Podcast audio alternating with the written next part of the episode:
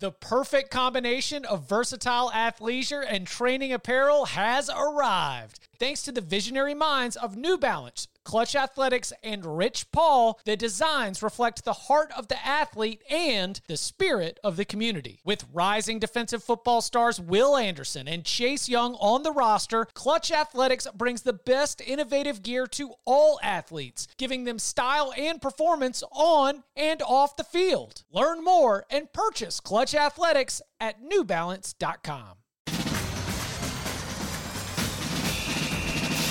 They're going.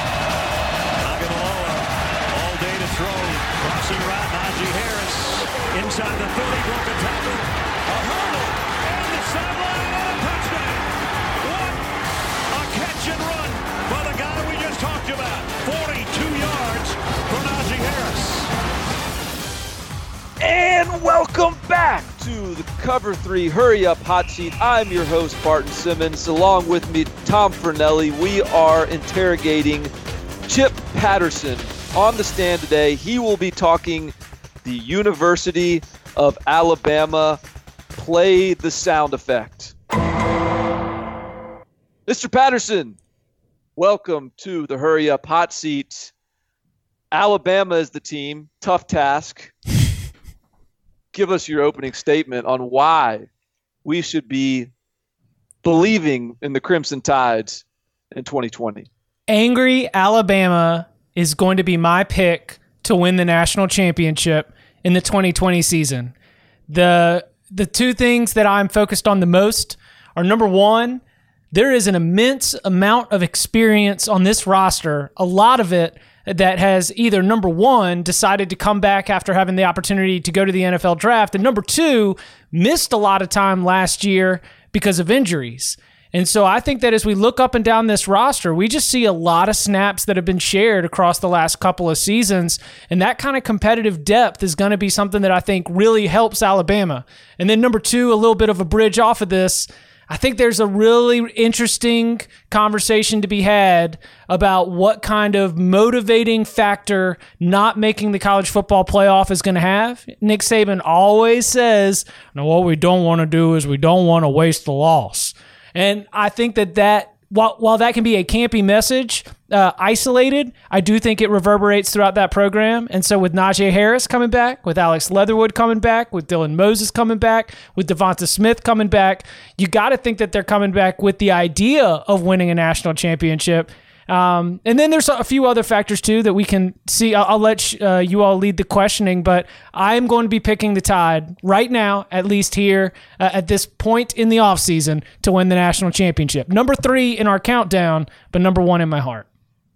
So that that's a pretty you know that's a pretty strong statement that you're you're picking them to win the national championship, and I would think that if Alabama wins a national title, based on the way it has changed its profile in recent years, it will be it will be led by a strong quarterback. But of course, Tua Tagovailoa is gone. He's wearing he's wearing teal and orange now. He's down in Miami living that South Beach life. So, who's going to be hosting the trophy as Alabama's starting quarterback when they win the national title? Is it going to be Mac Jones? Is Mac Jones suddenly a national title caliber quarterback in your eyes, or will the five-star phenom Bryce Young, who has not gotten any spring practice, going to have a limited bil- availability in the summer by the looks of it. Is he going to eventually take over the job and lead Alabama to the promised land yet again? I think Bryce Young eventually takes over this job, but I do not think it's going to happen on a typical Nick Saban calendar where we get uh, when there has been a quarterback competition, you get a little bit of both of them in the first couple of games, and usually around the SEC opener, you know, week three or so, you got it settled. And this year, I think that because of that Georgia game, right up in the first couple weeks of the season, I think you see Mac Jones, um, Mac Jones holding down the starter's role, but Bryce Young is absolutely a difference maker. And I also think that we could see the offensive line really being a strength. They got nothing but experience on the interior. Uh, you know, Landon Dickerson. The you got as, as I mentioned Leatherwood at the tackle position. I, I could see a big Najee Harris here. I could see the production at the quarterback position being much closer to Jacob Coker than Tua Tagovailoa. I think Tua Tagovailoa is a generational player, and thinking that you're going to have an offense run the exact same way is a little bit different. I also think the wide receiver room, while it's got some young talent, I mean, you are no longer trotting out four NFL players that are surefire, but you know, you've got Devonta Smith, who's dynamic, Jaylen Waddle, who's explosive. But I just think that we could see this Alabama offense not putting as much on the quarterback as we saw under Tua, and you know that can. Be, there are lots of great ways to uh, play winning football. I think Alabama still has the horses to be able to play any kind of way. Yeah, look, I'll take that. I think offensively, this is still a team that's going to be really good on offense. They're still really talented on offense. They bring plenty back on the offensive line. They bring a lot of running backs back, receivers you mentioned, etc. But you you know where I'm going here, and I think the question that I have, if you are going to pencil Alabama into that national championship uh, mold, is you, you would have to envision not even status quo from last year, but a step forward from last year on defense. They lost two of their edge rushers. They lost some really talented players in the secondary. I, I, I know Dylan Moses is back, but are we just sort of a because look, it Alabama is no longer by far the most talented team in the country. They've got Georgia, they've got Clemson, they've got Ohio State at the very least.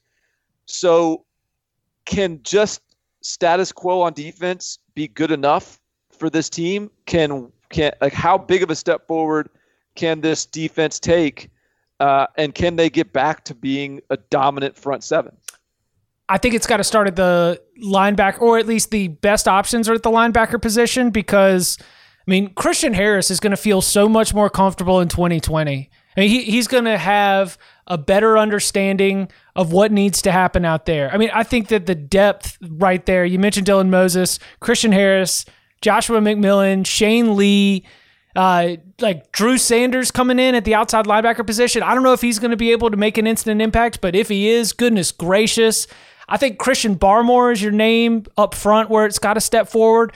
I think that you've just got, I mean, like you do with an Ohio State, like you do with the Clemson, you have no shortage of names, no shortage of four star, five star guys that there's been a lot of hype and some some training camp or off season workout murmurs or buzz around. I mean, you know, players that are making a buzz. I, I think it's Christian Barmore. I think DJ Dale takes a step forward. There's just there's been a lot of football played by some of the sophomores and juniors uh, within that front seven. Now on the backside of the defense, you know Patrick Surtain's the most known entity because he's been playing there since the beginning of the season, since the beginning of his career at Alabama.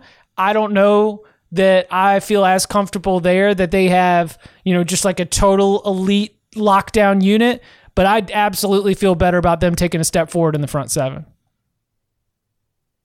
uh, that defensive side of the ball, there's it's one of the weird things about Alabama this year, at least compared to recent years. It's not just that they're coming off of not making the playoff for the first time in in the era, but every single year we have seen like you know Nick Saban's assistants leave you know, he has to replace his offensive coordinator, his defensive coordinator over and over again. It, last year, it almost happened where, you know, Sarkisian, who had been the offensive coordinator last season, he was connected to the Colorado job when that initially came over before it ended up going to Karl Dorrell. And I don't know however serious it ever really got with Sark going to Colorado, but the name was mentioned. But so now we're in a situation where Alabama has a lot of players that it has to replace, which isn't really anything new compared to what we see in a, in a usual year because the NFL draft is usually stock full of Alabama players. But we might see some consistency on the coaching staff because Sark is back, and so is defensive coordinator Pete Golding. And really, the only change of note is that you know strength coach Scott Cochran is gone.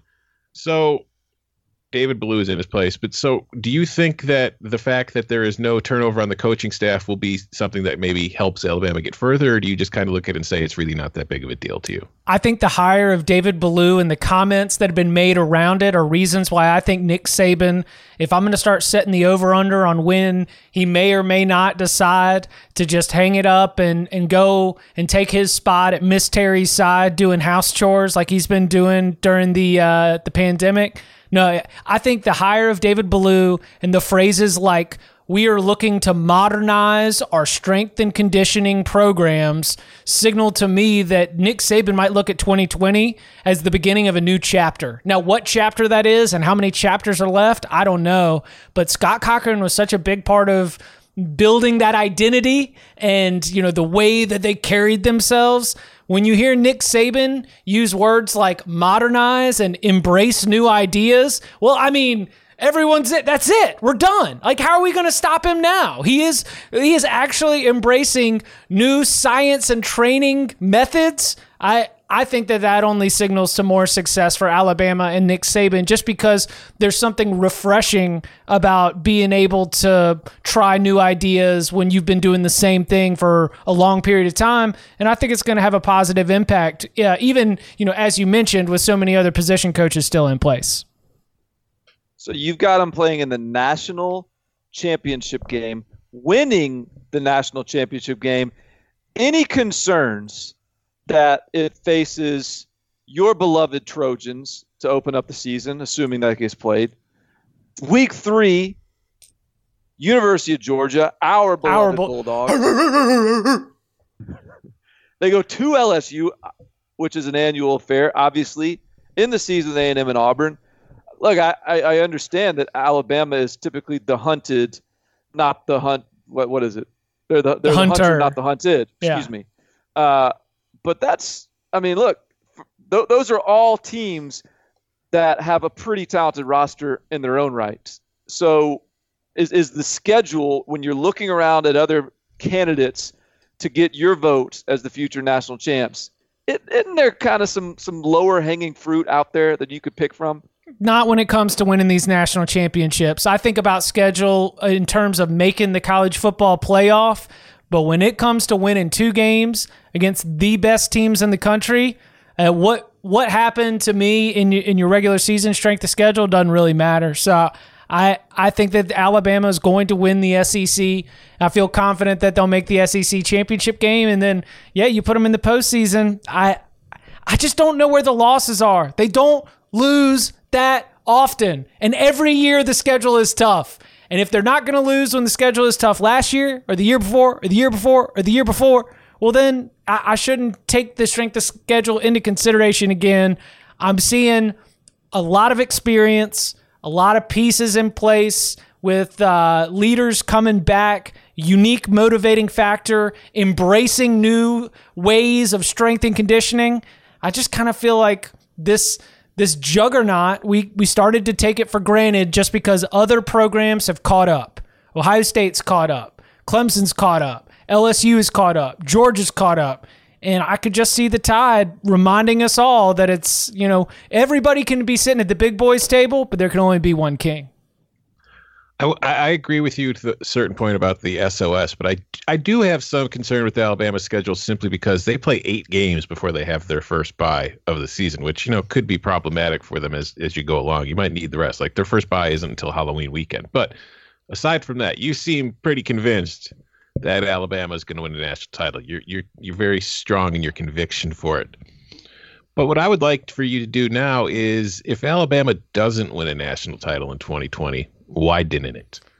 Because it got subpar play at quarterback and was in the college football playoff going up against a truly elite passer of the football. And right now, I do not know if they'll face a lot of that in the SEC. I don't know how many truly elite passing attacks are going to be up, running, and humming uh, in the Southeastern Conference this year. But I think that by the time you get to the college football playoff, when you're talking about going up against Trevor Lawrence or Justin Fields or Spencer Rattler and Lincoln Riley's Oklahoma offense, I think that you are going to need to be strong on the back end. So either subpar quarterback play from Mac Jones and or Bryce Young or uh, defending the pass ends up getting their issues defending the pass don't end up getting them in the regular season, but they would prevent them from winning the title going up against either Lawrence or Fields. Mr. Patterson, you are off the hurry up hot seats.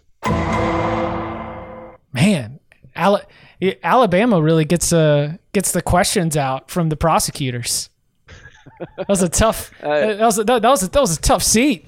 Listen, you can't throw out national champions right off the top and expect not to get cross-examined. he is Chip Patterson. You can follow him at Chip underscore Patterson. He is Tom Fornelli. You can follow him at Tom Fornelli. I am Barton Simmons. You can follow me at Barton Simmons. This has been the Cover 3 Podcast. Thank you very much. Yes, sir.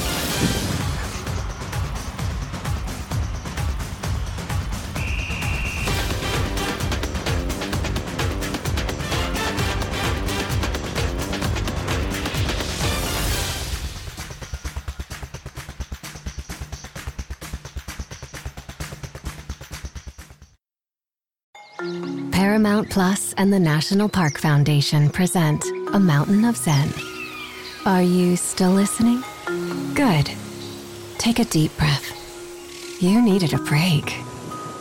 This Earth Week, you can live stream seven national parks for seven days on Paramount Plus. So, yes, you can literally stream a stream.